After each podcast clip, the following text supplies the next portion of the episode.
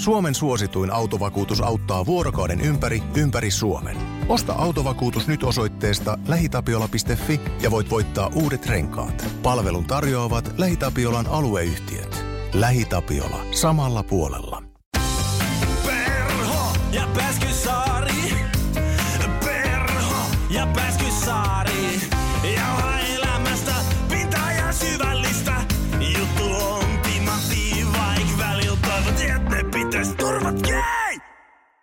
Terve.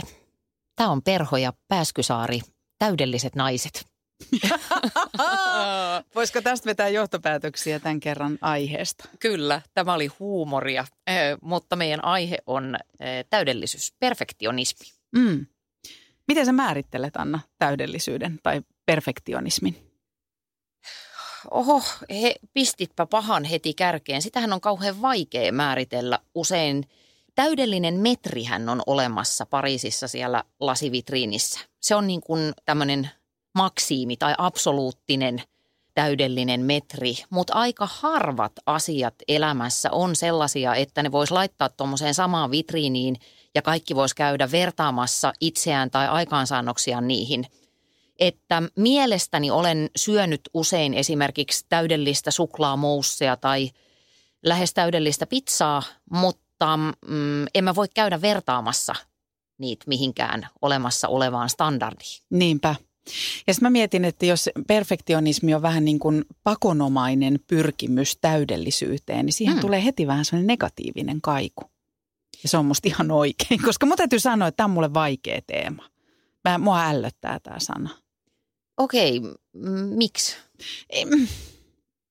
O, niin, koska sä oot toipuva, toipuva addikti. Ää, niin, tai no mä sanon, että musta on ollut ehkä sellaisia niin kuin muutamassa pienessä, ehkä merkityksettömässä asiassa, niin on ollut ö, sellaisia piirteitä, mutta muuten mä en niin kuin tunnista tätä ollenkaan. Okay. Et mä en esimerkiksi käytä itsestäni sellaista sanaa, että mä oon, mä oon vähän sellainen perfektionisti. Mutta nyt me lähdettiin ihan väärin liikkeelle tässä. Meidän piti niinku väittää tästä jotain. Aivan. No niin. Anna Perho, mitä väität perfektionismista? Mulla on kaksi väitettä, joista ensimmäinen on se, että perfektionismin yksi kulma on se, että se on ylemmyyden tuntoa. Perfektionisti ajattelee, että hän on parempi kuin muut ihmiset. Ja väite numero kaksi on mulla tänään se, että perfektionismi on myöskin addiktio, jonka avulla ihminen yrittää selviytyä epäonnistumisen, virheiden ja epävarmuuden pelosta. Onpa kiinnostava lähtökohta ja mä näen tuossa heti pientä niin kuin ristiriitaisuutta noiden kahden asian välillä. Et samaan aikaan, kun sä ajattelet, että sä oot parempi, tai et sinä Anna, vaan joku. No ky- kyllä mä joku itse asiassa ajattelen aika usein. Mutta sähän oot. Niin, niin, siis kyllähän mä oon parempi. Niin. Mutta se on yhtä lailla ylemmyyden tuntoa ja sitten toisaalta epävarmuutta. Tähän varmasti palataan Mm. mm. vielä. Mulla tulee mieleen pari väittämää perfektionismista. Joo, annas tulla. Ää, eka olisi tämmöinen, että perfektionismi estää sekä lopettamisen että aloittamisen. Joo, Mm. pääsen kiinni tuohon kyllä. Ja palataan siihenkin. Ja toinen väittämä on tämmöinen, että jos työpaikkahaastattelussa mainitaan sana perfektionisti tai perfektionismi, niin siitä kannattaa poistua välittömästi sekä sen sanojan että kuulijan. Joo. Okei, Mutta lähdetään Anna liikkeelle tuosta sun ö, väittämästä. Eli sä sanoit, että perfektionismi tai perfektionisti ajattelee vähän, että, että hän on parempi kuin muut. Hän on sellaisessa asemassa, että hän voi tornista viisastella ja, ja kritisoida muiden tekemisiä. Joo, voi viisastella ja sitten se, että kun perfektionismin yksi piirre on just tämä loputon hinkkaaminen, niin mulle tulee aina siitä mieleen se, että toi ihminen mm, ei niin kuin uskalla antaa muiden auttaa tai ei uskalla luovuttaa jotain työtä eteenpäin sen takia, että hän ajattelee, että kukaan muu kuin minä ei pysty tekemään tätä yhtä hyvin. Tai se voi ilmetä kotioloissa vaikkapa sillä tavalla, että me kaikki tunnetaan tämmöisiä vaikkapa siivous- tai keittiötyranneja, jotka ei anna muiden auttaa siksi, että se on niin vahva se ajatus, että kukaan muu ei osaa kuin minä. Mm. Ja se on aika rasittavaa ympäristölle pahimmillaan. Niin, se on totta. Eli sil, joo, nyt mä saan tosta kiinni. Eli se on niin, että on vain yksi ainoa tapa ja se on minun tapani. Kyllä, ja Joo. kaikki muu on vähän huonompaa.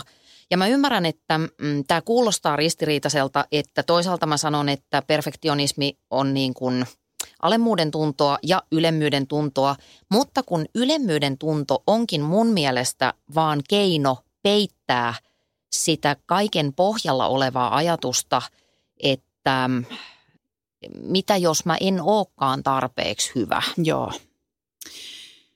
Tosta mä saan kyllä hyvin kiinni, että tämmöinen riittävän hyvä ajatus, josta sä oot Anna puhunut muutenkin, niin sehän on tuossa kyllä ää, takana. Ja, ja mä myös ajattelen niin, että, että, että jos on pyrkimys täydellisyyteen, niin sen taustalla on kuitenkin voimakkaana niin kuin pelko ja epävarmuus ja siellä taustalla tykyttää lauseet. En ole tarpeeksi hyvä, en tule koskaan olemaan tarpeeksi hyvä.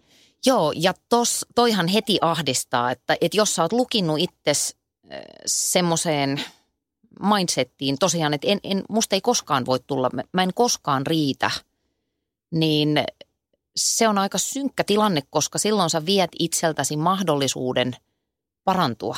Mm. Se on totta ja tämä linkkautuu siihen, mitä mä väitin, että, että perfektionismi estää sekä lopettamisen että aloittamisen.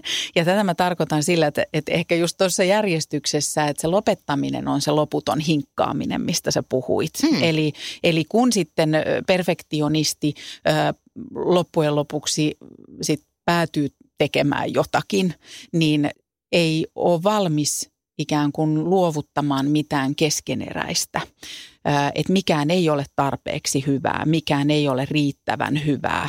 Ja, ja sitten toisaalta taas, että pahimmillaan ja dramaattisimmillaan se, se estää ylipäätään minkään tekemisen aloittamisen. Ja tämä on semmoinen asia, mistä esimerkiksi toi kyberturvallisuuden professori Jarmo Limnell oli meidän ohjelmassa, pitääkö olla huolissaan ohjelmassa vieraana. Ja hän sitten jotenkin vähän sivulauseessa sanoi, että, että se on kyllä jännä juttu, että, että heilläkin on Aalto-yliopistossa opiskelijoita, joille esimerkiksi gradusta tulee niin valtava mörkö, semmoinen musta köntti, jo, josta ei sit niinku, sitä ei niinku päästä aloittamaan millään tasolla siitä tulee joku semmoinen, tiedätkö, oikein niin tavoittelematon, joku semmoinen musta varjo sun elämään, että sit sä et ala vaan tehdä ja, ja jotenkin ottaa pieniä askeleita, jotta se voisi toteutua.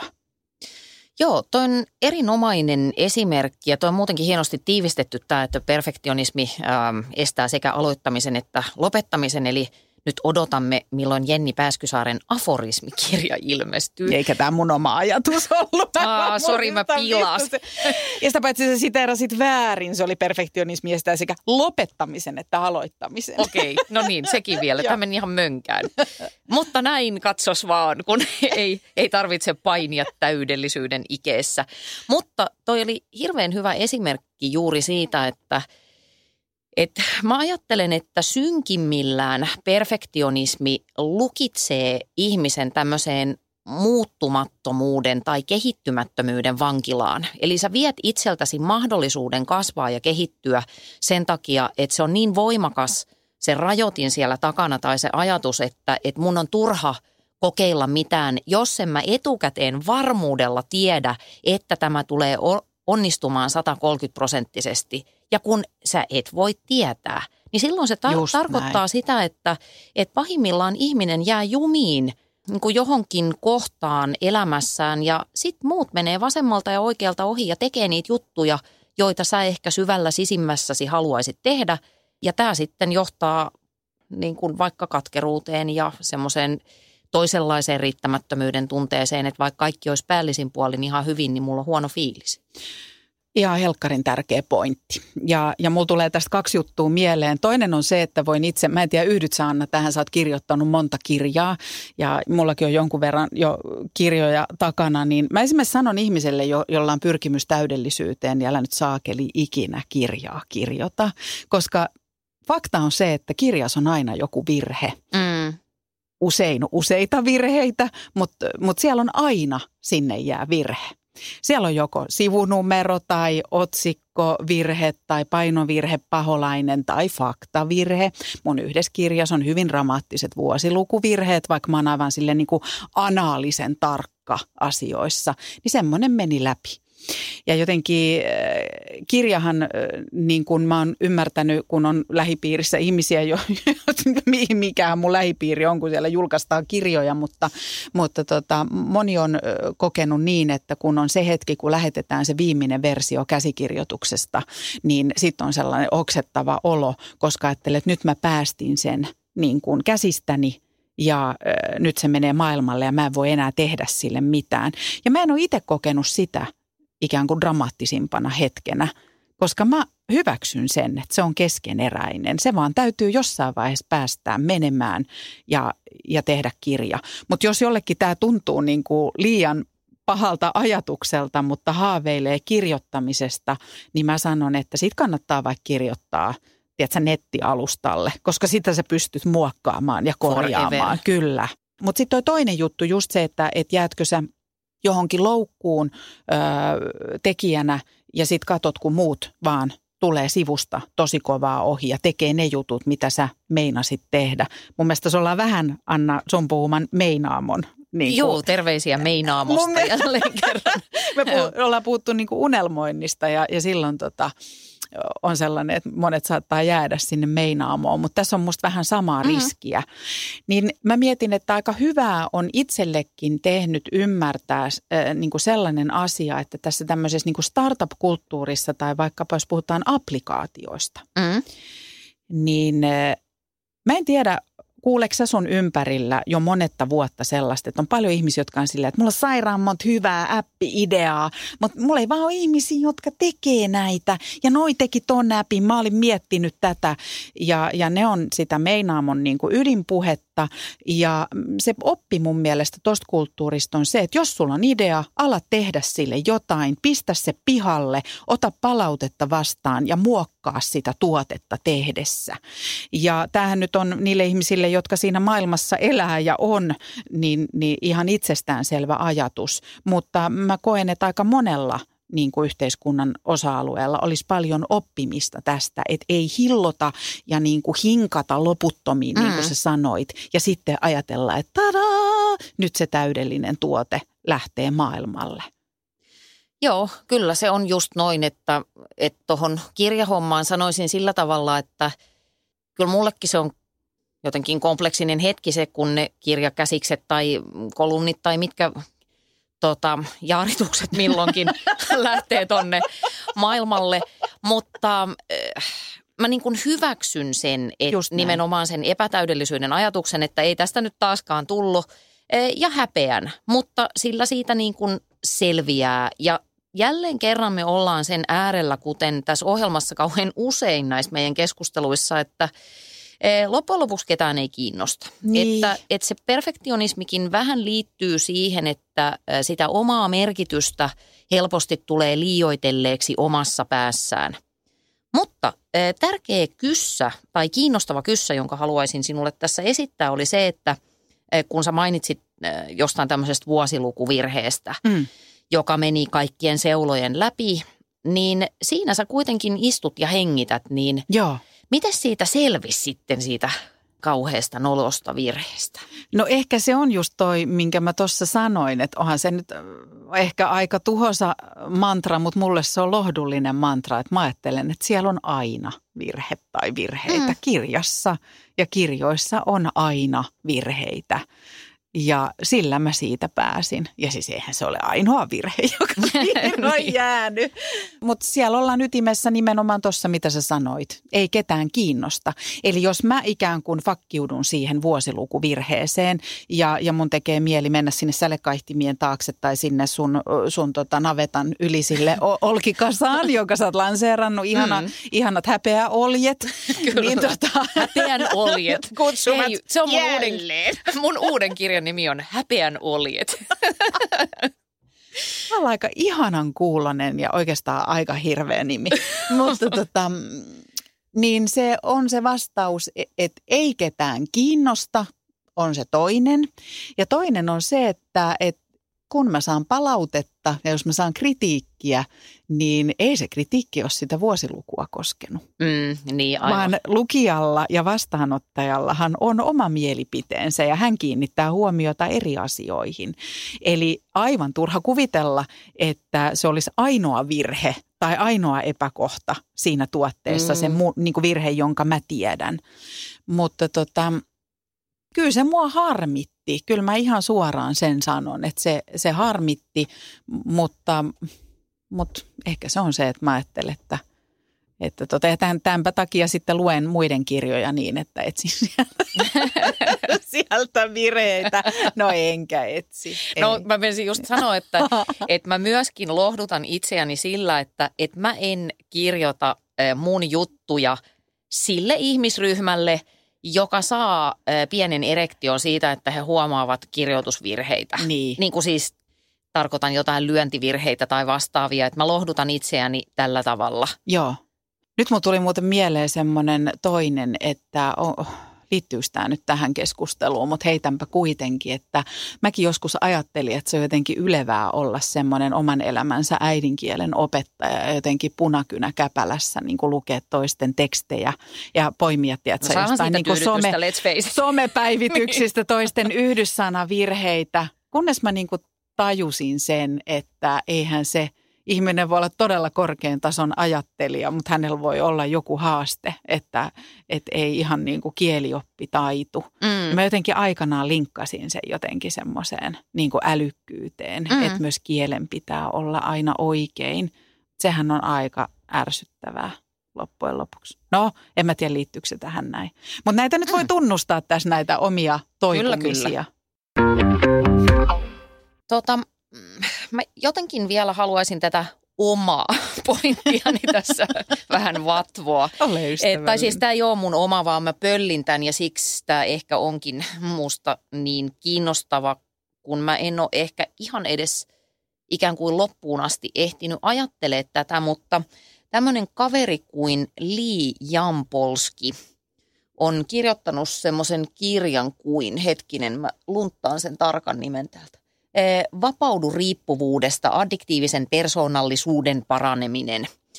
Niin eh, silloin kauhean kiinnostava ajatus nimenomaan siitä, että, että eh, perfektionismi on addiktio. Joo. Ja kun mä luin sen kappaleen tuosta kirjasta, niin tiedätkö kun joskus tulee semmoinen fiilis, että okei, että nyt nämä palikat loksahti jotenkin paikalleen, kun mä oon yrittänyt ymmärtää perfektionismia – itse en ole sen riivaama, väitän näin, mutta tosi moni esimerkiksi mun asiakkaista on joissain asioissa, että, että mä huomaan, että että seiskapuolella ei ole mitään. Joo. Että sun täytyy olla siellä kymppimiikassa ja sitten se aiheuttaa usein vähän niin kuin oirehdintaa, jos näin voi sanoa. Joo. Ja tuota, tämän Jamposkin ajatus tästä addiktiosta menee jotenkin sillä tavalla mun tulkinnan, lavean tulkinnan mukaan, että – se, että ihminen pyrkii jatkuvasti täydellisyyteen ja se ei saa tehdä virheitä ja sen täytyy olla tiedätkö, niin kuin kaikki silleen mintissä, että mulla täytyy Jaa. olla kotikunnossa ja mä en mm-hmm. saa tehdä töissä virheitä ja täytyy näyttää hyvältä ja kaikkea tätä, niin se on keino kontrolloida sitä karmaisevaa tunnetta, että sä jatkuvasti pelkäät, että mussa on joku valuvika, että mä, mä en riitä sellaisena äh, inhimillisenä virheitä tekevänä olentona kuin mä oon, vaan mun täytyy jatkuvasti suorittaa niin saatanasti, ettei kukaan huomaa, mitä tämän fasadin takana on. Mm. Ja kun luin tämän, tämän kappaleen, niin mä, mä tosiaan mä oon lukenut sen monta kertaa. Aina silloin tällöin niin kun luen sen uudestaan ja uudestaan, koska mulla on muutamia ihan ystäviä tai hyviä tuttavia, jotka mun mielestä kärsii jonkun verran tästä perfektionismin – kehyksestä jotenkin ja sitten tulee hirveän surullinen fiilis, koska ne on ihania, valtavan lahjakkaita, siis ihan mielettömiä tyyppejä, joilla olisi mahdollisuuksia vaikka mihin, mutta sitten se jonkun näköinen niin kuin suoranainen itseinho estää tekemästä juttuja ja se purkautuu semmoiseen loppumattomaan yksityiskohtien hinkkaamiseen esimerkiksi. Kyllä. Pääsitkö kiinni tähän ajatukseen? No mä pääsen ja mä ehkä sillä tavalla, m- tulee tuosta niin kuin mieleen tämmöinen, että mulla on ystävä, joka käytti tällaista tota, pyhää kolminaisuutta. hän sanoi, että on siisti koti, onnellinen perhe ja menestyksekäs ura. On tämmöistä Mm. kolme. Niin hän sanoi, että kaksi kolmesta on mahdollista samaan aikaan. Gulps. Niin. Ja koska mulla tuli tosta, mitä sä sanoit, niin, niin mulla tuli mieleen tämmöisestä niin suorittamisesta. Ja siinähän on sisällä myös illuusio siitä, että sä pystyisit kontrolloimaan niitä kaikkia Kyllä, asioita. kyllä. Sehän on mielikuvitusta. Ja, ja tota, me ollaan ehkä vältetty ja mä yritän välttää viimeiseen asti elämässä käyttämästä sanaa ruuhkavuodet. Mutta, mutta mä oon, niin. Mä oon niin kuin ajatellut, että tämä pyhä kolminaisuus on vähän siellä niin kuin ruuhkavuosien ytimessä. Ja mä huomaan, että tämä on semmoinen mulle arjessa semmoinen vapauttava ajatus, että et, et, mun tulee tämä mieleen niin kuin oman ystäväni elämäntilanteesta, missä on niin kuin kolme lasta. Yhdellä on diagnosoitu niin kuin vaikea, miksi sitä nyt sanotaan, tämmöinen käyttäytymishäiriö. Toisen lapsen vuorokausirytmit on mitä on. Ei ole turvaverkkoa. Ö, Vanhemmat tekee epäsäännöllistä työtä ja niin kuin molemmat vanhemmat. Ja tämän lisäksi sitten vielä tällä ihanalla ystävättärellä on ajatus, niin kuin tosi voimakas käsitys siitä, että miltä kodin pitää näyttää, jotta se on koti. Että se pitää tietyllä tavalla olla niin kuin Instagrammattava. Niin kuin, Koko tai ajan koko ajan, joo. kunnossa. Ja Joo. silloin mä niin kuin ajattelen, että et, et, tiedätkö sä, että kun mulla on semmoisia hetkiä, että mä niin kuin, meidän koti näyttää huumeluolalta perjantaina. Siis näyttääkö oikeasti? No on lähellä. On Niin lähellä. kuin mietojen huumeiden Mie- puolelta. no en tiedä, mutta tota, mut, mut tiedätkö, si- silti mä valitsen, että mä menen niin kaivaudun sohvalle niin kuin Mm. lasten kanssa tuijottamaan niin kuin Batman-elokuvaa. Niin mä oon silleen, että se, se niin kuin haisevat jätteet niin kuin keittiön pöydällä saa odottaa. Ja, ja mä ajattelen niin, että se on, se on sillä hetkellä niin kuin parempi ö, jotenkin valinta. Ja, ja tätä tukee se, että mä en tiedä, näikö vähän aikaa sitten oli Hesarissa haastattelu naisesta, jolla on sata lastenlasta. Ja oliko hänellä 18 omaa Jumala, lasta? vo- Voimia hänelle. Niin, mutta En. ajattelen, että 18 lasta, 100 lastenlasta, ja sitten hän kysyttiin, että mitä hän tekisi toisin. Niin hän sanoi, että hän toivoi, että hän olisi siivonnut vähän vähemmän. Joo. Että hän olisi ollut enemmän jotenkin niin kuin siinä paikan päällä ja viettänyt aikaa, eikä siivonnut koko aika. Niin tämmöisiä ajatuksia mulla tuli tuosta mieleen. Mitä sä ajattelet tuosta kolminaisuudesta sun elämässä? No meni vähän hiljaiseksi, kun rupesin miettimään, että mikä tässä kärsii, koska meillä ei ole juuri koskaan sekaista. Joo. Mä oon siis syntymäbohemi. Em, Siihen saakka oli, kunnes eh, ensimmäinen lapsi syntyi ja sitten mä jotenkin tein semmoisen ihan täyskäännöksen, että mä ajattelin, että no niin, että nyt sitten tosiaan se oma äiti ei tule tänne siivoamaan ja mä en jotenkin halua, että mun lapsi kasvaa homekasvuston keskellä, jota tulee jogurttipurkeista ja pizzan ja mistä, jota aikaisemmin täysin vapautuneesti ripottelin ympärille. Niin. Ja siis, joo. Eli siis meillä on aika siistiä useimmiten. Mm, työhommat on mennyt ihan ok, eli minulla on perhe. Mut, Mutta, mutta niin. et sä ehkä, mä en halua vähätellä myöskään, mutta et ehkä elä ihan sellaista niin kuin pienlapsiarkea myöskään. No Et ei ehkä toi tieten- linkkautuu enempi sellaiseen, että kun on tyyppejä siinä ympärillä, jotka Joo. vaatii sitä huomioon ja ihan niin kuin perustarpeiden täyttämistä niin kuin koko ajan. Joo, mm. Totta kai siis mulla on paljon, elämä on nykyään ihan hemmetin helppoa siinä mielessä, mm. kun lapset on niin isoja. Joo. Mutta tietysti, kun sitten tässä palataankin taas siihen ihan ensimmäiseen kysymykseen, että mikä sitä täydellistä on, että kun mä sanon, että meillä ei ole koskaan sekasta, niin mä tarkoitan sitä, että meillä on tavarat about paikoillaan, Joo. mutta en mä, mä pystyn mainiosti olemaan asunnossa, jota ei ole kuuteen viikkoon imuroitu. Jaha. Eli siis vähän se, että, että mikä se sitten taas se hyvä kaikille onkin. Sitten mä haluan kysyä seuraavaa, jos mä sanon, että mulla on ollut tämmöisiä pieniä osa-alueita elämässä, missä mä oon kamppailut tällaisten mm. ihme, niin kuin, että on joku oikea tapa ja väärä tapa. Ja mä nyt ehkä sitä haluan niin perfektionismiksi kutsua, mutta se liittyy tähän näin. Miten sä Anna reagoit, jos teillä on tavarat about paikallaan, mutta teille kuuteen viikkoa imuroitu ja pöly on niin kuin pinnoilla ja näin. Mm. Mm. ja kengät ehkä sekasin eteisessä. Ja siitä ovikello soi ja joku tulee yllätysvisiitille, niin miten sä reagoit? Tapahtuuko näin koskaan ja miten sä reagoit? Ö, varmaan on joskus tapahtunut. Mä reagoin kuin Saaban kuningatar. Eli nostan, nostan nokan pystyyn ja otan semmoisen henkisen yliotteen potentiaalisista pölynkyttäjistä. En sano mitään. Sä oot paras. Sä oot mun toteemieläin ja voimaeläin. No mä, mä tota, nyt tietämättä, niin mä oon kanavoinut myös Saaban kuningatarta viime aikoina, koska Yes. mä olin ennen sellainen ja nyt tulee sarjassamme tunnustuksia. Sanon ihan näin meidän kesken, Mm. Anna tämän. Mulla on joten- jotenkin semmoinen, että jos yhtäkkiä soi ovikello tai joku ilmoittaa, joku kaveri, että hei, mun pitää tappaa tunti aikaa tässä, voiko mä tulla käymään, niin mun niin kuin ensimmäinen reaktio on se, että, että jumalauta, tule tänne, täällä on pedit petaamatta ja tiskit tiskipöydällä. Ja mä oon opetellut tästä pois.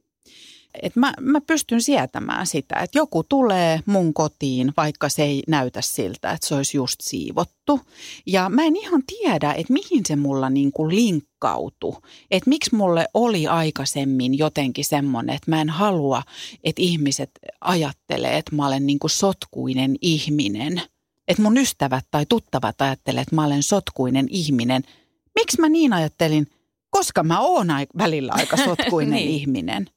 Toi on hirveän kiinnostavaa. Meidän täytyy jossain vaiheessa varmaan tehdä ihan oma jakso siivoamisesta, koska eh, tiedät sä niin kuin elämän mullistavat aika ja kaikki muu on nyt käsittelemättä. Mutta samaan aikaan mä annan sulle niin kuin isot pisteet tosta, kun tavallaan tolla tavalla eh, ihmisten pitäisikin toimia. Niin. Eli näyttää sitä eh, tässä Instagrammattavassa maailmassa, mikä on edelleenkin. Mutta mä oon vähän epärehellinen itseäni kohtaan, kun sanon tämän. koska, Kuningatar Shabakin on joskus. koska Saaban erehtynyt. kuningatar haluaa kuitenkin itse nauttia somessaan. Siis mä olen se, joka tykkään viihden mielessä käyttää kauniita kuvia. Musta on Joo. ihanaa, kun ihmiset laittaa kauniita kuvia. Mä en tykännyt arkihaasteesta, koska mä voin katsella arkihaastetta ympärilläni, eh, jos haluan, niin mä toivon somelta sitä vähän niin kuin kohotettua todellisuutta, mutta tiedän, että tämä ei ole niin kuin tai siis, no sanotaan näin, tämmöinen Juha Hakala, filosofi, on kirjoittanut mahtavan kirjan Kohtuuden kirja, jossa käsitellään sitä, että miksi nykyihmisellä lähtee käsistä, miksi ei mikään riitä. Joo. Ja hän väittää siellä, että tämä some olisi yksi merkittävimmistä syistä siihen, että miksi tämä on niin herkkää. Jännä, että sä otit tuon somen esiin, koska tähän linkkautuu myöskin siihen, että kun mun mielestä perfektionisti, hänellä on illuusio siitä, että on joku täydellisyys tai jotakin täydellisyyttä, joten Mm. siihen sisältyy semmoinen vertaaminen. Vertaan ja siitä syntyy Jees. se riittämättömyyden tunne. Ja somehan on omiaan ruokkimaan tätä.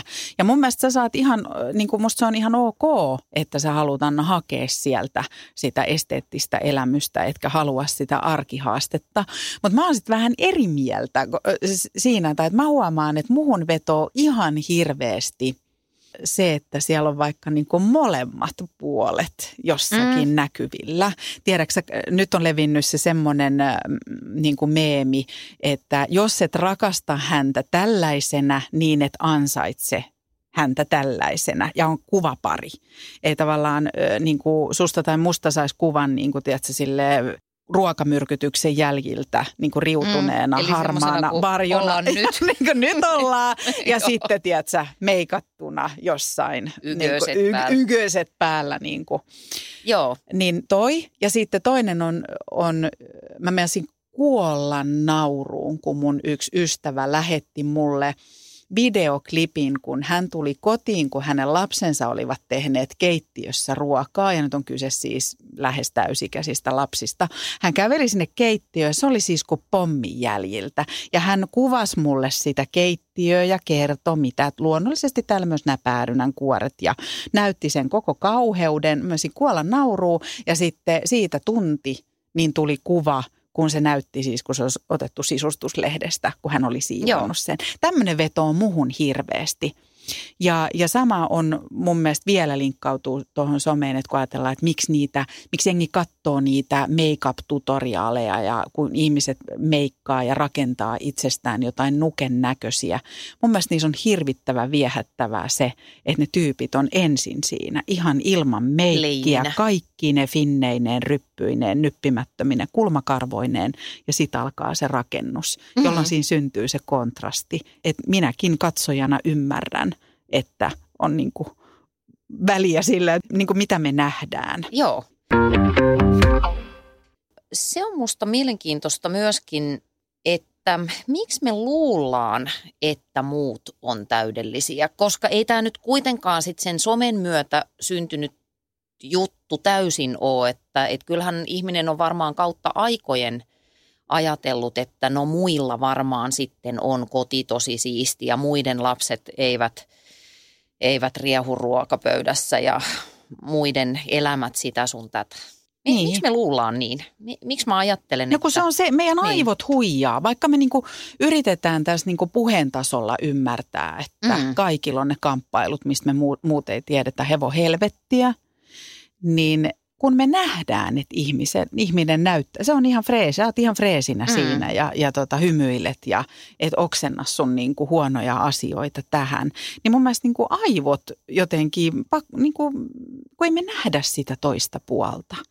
Ei me tiedetä Niin, yhtään, kun ei mitä näe, toisen... niin ei, ei, ei ymmärrä, ei niin, tiedä. Niin, ja on eri ymmärtää ihan niin kuin, äh, tavallaan, että, että on eri niin kuin puheen tasolla ymmärtää, joo joo mä tiedän, mutta, mutta sitten kuitenkaan, että sen ymmärtäisi niin kuin sisäistäisi ihan niin kuin vaikkapa tunnetasolla, niin se on ainakin, mä huomaan, että mulle Mm. hankalaa välillä. Mutta mulla tuli mieleen, sä heitit Anna ton, ton kirjavinkin tossa, että et sä oot lukenut sen pätkän siitä, sanoppa se kaiffari vielä. Ö, Kumpi kaiffari, tämä Lee Jampolski. Lee, Lee Joo. Jambolskin sen pätkän lukenut monta kertaa. Ja tota, mm, kun me sovittiin, että me puhutaan perfektionismista, niin mä kanssa rupesin aivojeni kätköjä niin kuin kaivelemaan. Siinä ei kauan mennyt, mutta kaivelin kuitenkin. Ja, ja mä palautin mieleen sellaisen, että on toi Elisabeth Gilbertin kirja Big Magic. Mm. Ja Elisabeth Gilbert kirjoittaa tämmöisestä kirjailija Robert Stoneista. Ja Stone on kuvailu itseään sanomalla, että hänessä yhdistyy kaksi kirjoittajalle kaikkein tuhoisinta ja huonointa ominaisuutta. Ja ne on laiskuus ja perfektionismi. Ja mä, ja mä ymmärsin tämän tosi hyvin, koska mua puhuttelee tosi paljon se, että Elisabeth Gilbert jatkaa tätä ajatusta sillä, että esimerkiksi kirjoittajalle, mutta mä laajentaisin myös kenelle tahansa vaikkapa luovan työn tekijälle, niin olisi paljon parempi olla todella ahkera keskinkertaisuus kuin esimerkiksi niin kuin laiska perfektionismi. Ja, ja syy, miksi mä nostan tämän esiin, on se, että jos sua todella puhutteli ton kirjan Mm. toi ää, perfektionismin linkkaaminen siihen addiktioon, niin mulla tuli semmoinen, että tämä kiteytti mun ammattiidentiteetin. Mä olen todella ahkera keskinkertaisuus. Wow. Mä en ole mikään niin kuin perfektionisti tai täydellisyyden tavoittelija. Ö, mutta sanoit aikaisemmin jossain sivulauseessa, että sä oot tosi tarkka. Niin. Eli tarkka ja perfektionisti ei olekaan sama asia. No mä en ainakaan ajattele niin. Ja tämähän linkkautuu siihen, kun mä sanoin tuossa alussa väitin, että jos työpaikkahaastattelussa joko, joko niin kuin työpaikan hakija tai sitten, sitten tota, haastattelija käyttää sanaa, että oletko perfektionisti tai minä olen vähän sellainen perfektionisti, Mm. niin sitten pitäisi jo punaisten valojen niin kuin, ja summereiden soida ja ihmisten paeta paikalta. Mutta silloin mun mielestä kiinnostava kysymys on se, että mitä sitten, niin kuin, mun mielestä perfektionismi ei ole kiinnostavaa, enkä halua sellaisten ihmisten kanssa tehdä töitä. Mutta mi, mitä olisi ne ominaisuudet ja niin kuin hyveet, jolla voisi korvata ton niin kuin perfektionismi-sanan. Ja, ja mun mielestä tarkkuus on yksi. Joo. Ja tämä kolahti muuhun sen takia, että, että mulle yksi ihminen sanoi, kun annettiin palautetta tämmöisessä jossain ällö rakastavassa ringissä, niin hän käytti minusta sellaista, niin kuin, että hän sanoi, että sä olet todella tarkka Ja mua jotenkin liikutti se. Ja mä Sehän koen, on että- hieno piirre. No mulla tuli semmoinen olo. Ja, ja mä sanoin hänelle, että et, et mä oon todella onnellinen, että sä et käyttänyt, että sä oot niinku perfektionismi. Että sinä vaadit itseltäsi niin paljon ja sinä vaadit muilta niin paljon. Niin tarkkuus oli mun mielestä jotenkin hyvä. Ja sitten siihen liittyy toi tekeminen, toi ahkera niin kuin vääntäminen, kaivaminen ja sen hyväksyminen, että en ole paras, mutta kun mä teen paljon töitä, niin musta voi tulla ihan hyvä. Eli tätä tarkoitat, kun mä halusin vielä palata siihen, se oli jotenkin mahtava määritelmä. Mitä sä sanoit, ahkera keskinkertaisuus? Kyllä, kyllä. niin. Niin, Eli siis kun toistan ja toistan jotain juttua, niin musta väistämättä kehittyy siitä kuitenkin sit loppujen lopuksi melko hyvä, vaikka en lähtökohtaisesti olisi megalahjakkuus tai näin mä ajattelen, että tämä on se peruste, miksi mä esimerkiksi koen, että mä oon saanut tehdä sellaisia töitä, kun mä teen. Ja tämä on niinku sen ajatuksen, sen, sen ikään kuin täydellisyyden tai, mm, tai jotenkin sen, no sen täydellisyyden niin kuin semmoinen helpottava Joo, niin kuin kääntöpuoli. Ja, ja mä itse koen, että just kun ollaan puhuttu Anna sitä, että ei tarvitse olla paras tehdäkseen Mm. asioita. Joo. Koska jos me ajateltaisiin niin, niin eihän me tätä podcastiakään tehtäisi, koska on miljoonia ja miljoonia ihmisiä, jotka on meitä parempia. sä no jo. Mutta eikö Niin, tässä on se, kyllä, kyllä. että niistä tosi moni, tosi moni miljoona, niin ei koskaan tee yhtään podcastia. Kyllä. Ja tässä on se ero. Joo, toi on kyllä hieno. Mä, mä ehkä vähän pöllin ton omaan ajatteluuni tämän ahkeran keskinkertaisuuden, että mäkään en ole siis, mä en ole edes kauhean tarkka omasta mielestäni, enkä, Mhm. mm. enkä perfektionisti, mutta mä oon toisaalta aika vaat. Ei, otetaan aika, ruksit pois, delete. Mä oon tosi vaativa itseäni ja välillä muitakin ihmisiä kohtaan – mutta se vaativuus ei tarkoita sitä, että haetaan se täydellinen, vaan joku semmoinen sisäinen riittävän hyvä. Että mm, mä esimerkiksi on huono työskentelemään sellaisessa ryhmässä, jossa toisten standardi on merkittävästi äh, alhaisempi kuin mun oma. Ja tämä on kauhean itsekäs ajatus myöskin. Mutta nyt ollaan, nyt ollaan Anna ytimessä, koska mä huomaan, että tämä oli se, joka mua vaivasi tässä ajatuksessa. Että kun mä ajattelen, että me varmaan ajatellaan aika samankaltaisesti tästä asiasta, jolla mä yritin, niin yritän ja koko aika tässä nyt meidän niin kuin, nauhoituksen aikana kuunnella, että mitä ajattelee ihminen, joka on vähän silleen, että no katohan, hommat voi hoitaa vähän vasurilla ja noi puristaa mailaa ja aina on noita hikareita, mm. jotka niin kuin vaatii ja vaatii Yes. ja niin kuin näin. Ja mun mielestä nämä ei ole ne asiat, mistä puhutaan, vaan nyt ollaan ytimessä, kun puhutaan jotenkin ahkeruudesta, vaativuudesta ja, ja siitä, että ei ole mitään täydellisyyttä, johon pitää pyrkiä. Ja että asioiden pitäisi olla niin kuin, että joko ne on täydellisiä tai ne on yhdentekeviä. Jes, mahtava tiivistys, koska sitten mä saan henkilökohtaisesti jälleen kerran, siis koko kehoni on ihottuma kerrosten peitossa, koska mä saan ihottumaan niin monista asioista.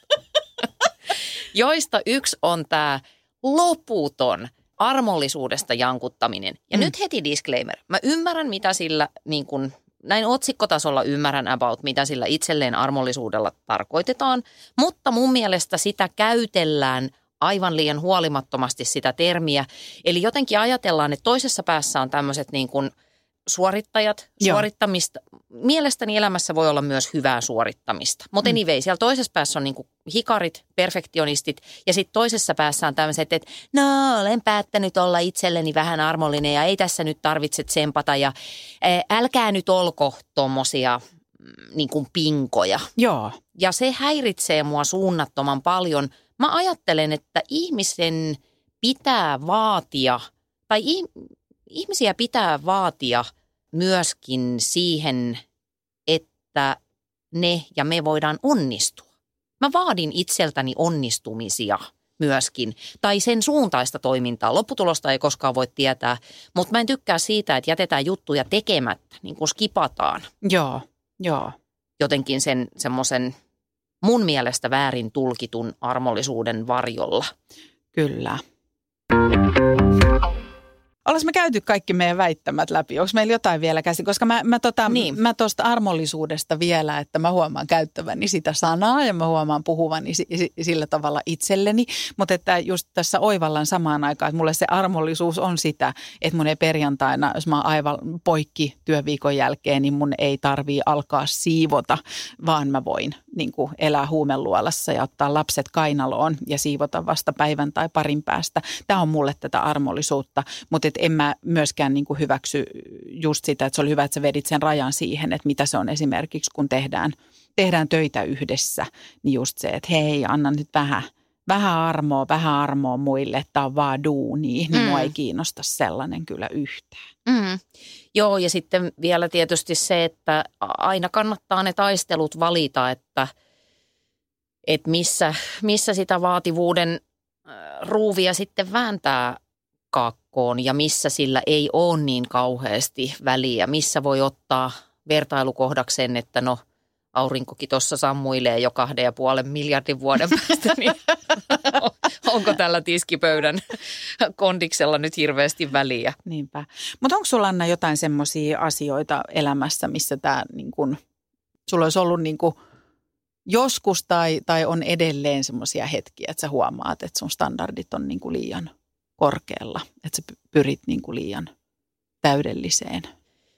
En mä oikein. Mä oon aika hyväksi oppinut siinä irtipäästämisessä. Ehkä myöskin ihan sen takia, että tässä yrittäjän hommassa kouliintuu siihen aika lailla, että kun jatkuvasti onneksi on tullut uutta ja sitä aikaa ei ole rajattomasti, niin sit siinä on vaan täytynyt niin kuin oppia sietämään sitä, että et tosiaankin mä aina toistelen tätä samaa, mutta et hyvin usein se seiskan taso riittää. Joo. Mutta jos tämmöisiin niin kuin varsinaisiin tunnustuksiin mennään, sitä ennen muuten pieni sivuhuomautus, että jos toi kysymys työhaastattelussa tai joku sanoo, että jotain perfektionismista, niin sitten toinen on tämä, että no onko sulla jotain paheita? Joo, syön välillä liikaa suklaata. Tiedätkö, mikä on vielä pahempi? No. Linda Lampeen, jos sanoi jossain naistenlehden haastattelussa, jonka aihe oli paheet. Niin. Syön valtavat määrät omenoita päivässä. Eli se oli hänen paheensa. Just. Niin hei, terveisiä. Joo, näkemiin. Joo, näkemiin, en halua Ö, lukea. otamme myöhemmin yhteyttä. Joo. No mutta joo, Joo, joo niin. siis, mm. mutta jos, jos mennään johonkin niin kuin oikeisiin ö, tunnustuksiin tässä asiassa, niin kyllä mä niin kuin, varsinkin siellä kotona, niin kyllä mä heijastan sitä omaa vaativuutta kyllä parisuhteeseeni, että mä kyllä välillä ajattelen, että mun kanssa on varmaan ihan tosi ra- rasittava elää. että tota, Se on hänen ongelmansa sitten. Hän niin, on totta, va- se on niin. hänen vastuullaan. Nimenomaan. Että kyllä aika helposti sitä Mordorin silmää tulee vilkutettua, jos tiskipöytä ei ole minun standardieni mukaisesti hinkattu tai tämmöistä näin. Onko Mordorin silmä ylä- vai alapää? Hyi! Oh.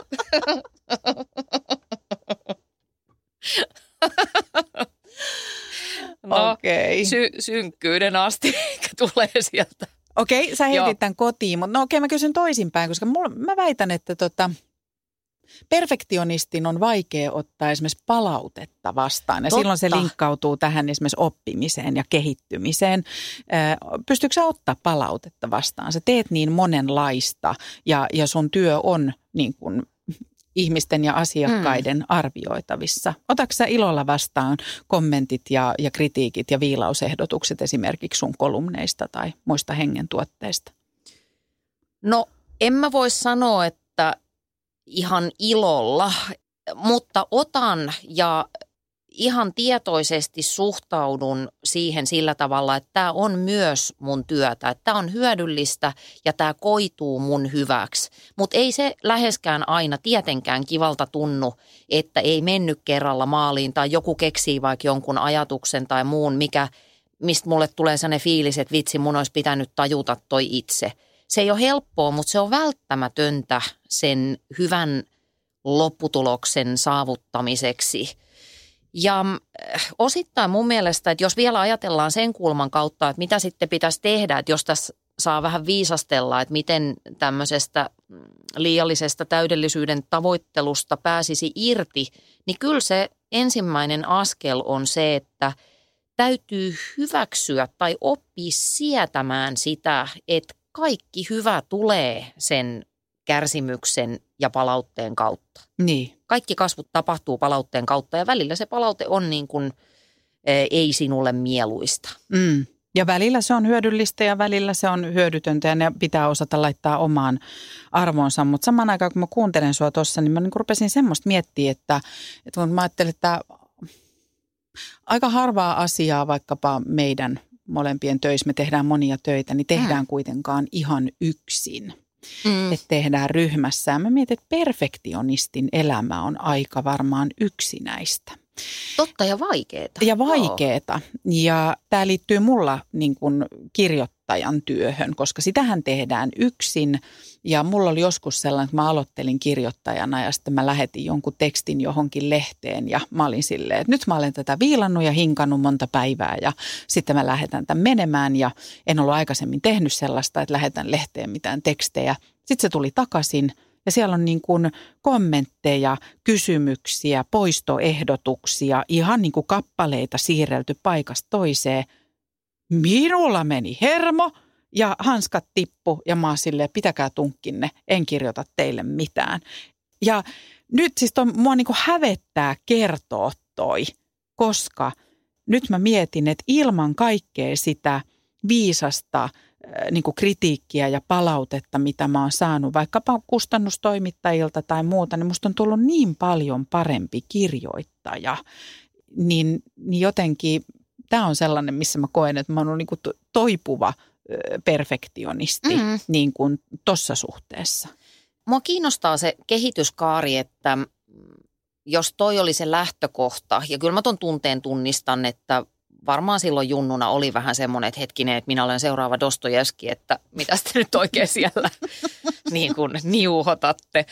E, mutta mi, miten sä sitten siedätit itse siihen ja talutit itsesi valoon, joka on tietenkin juuri se, että et voidakseen tehdä hyvää jälkeen, niin sun täytyy ottaa vähän hittiäkin välillä.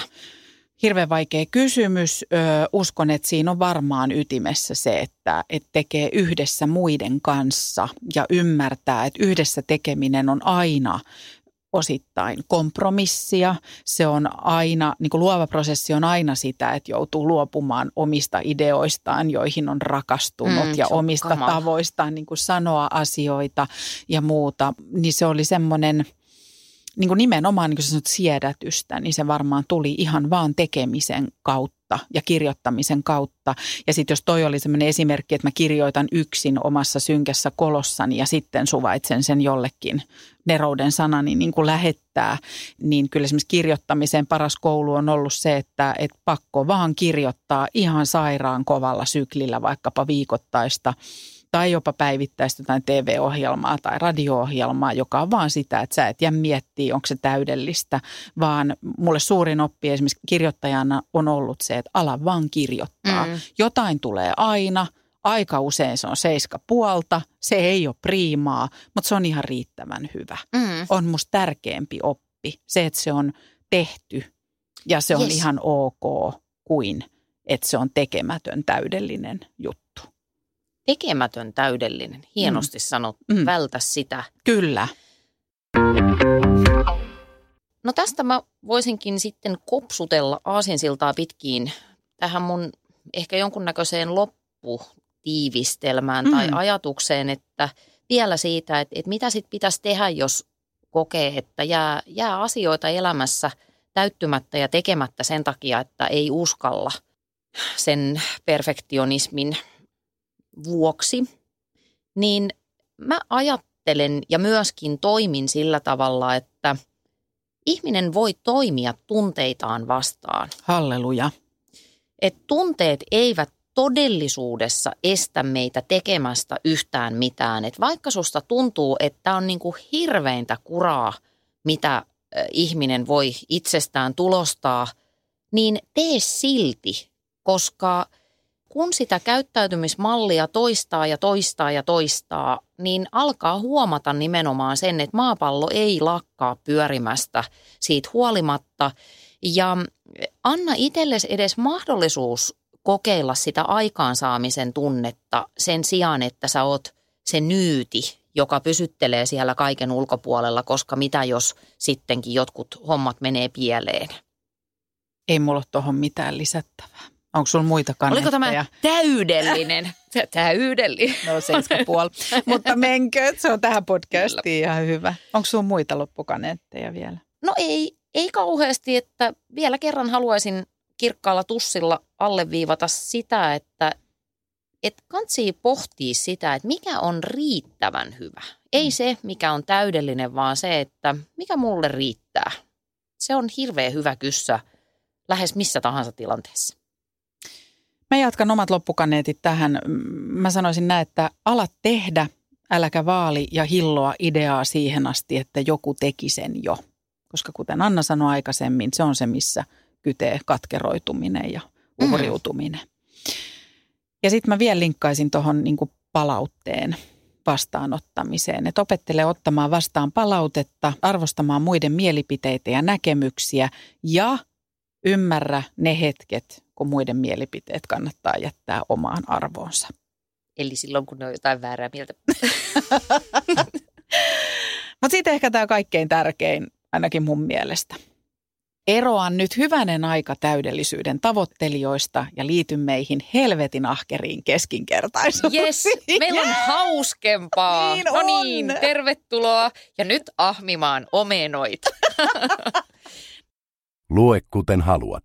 Storytelistä löydät tuhansia tarinoita, jotka haluavat tulla kuuluiksi. Kokeile ääni- ja e-kirjoja ilmaiseksi 30 päivää osoitteessa storytel.fi kautta puolitotuuksia. Suomen suosituin autovakuutus auttaa vuorokauden ympäri, ympäri Suomen. Osta autovakuutus nyt osoitteesta lähitapiola.fi ja voit voittaa uudet renkaat. Palvelun tarjoavat LähiTapiolan alueyhtiöt. LähiTapiola. Samalla puolella.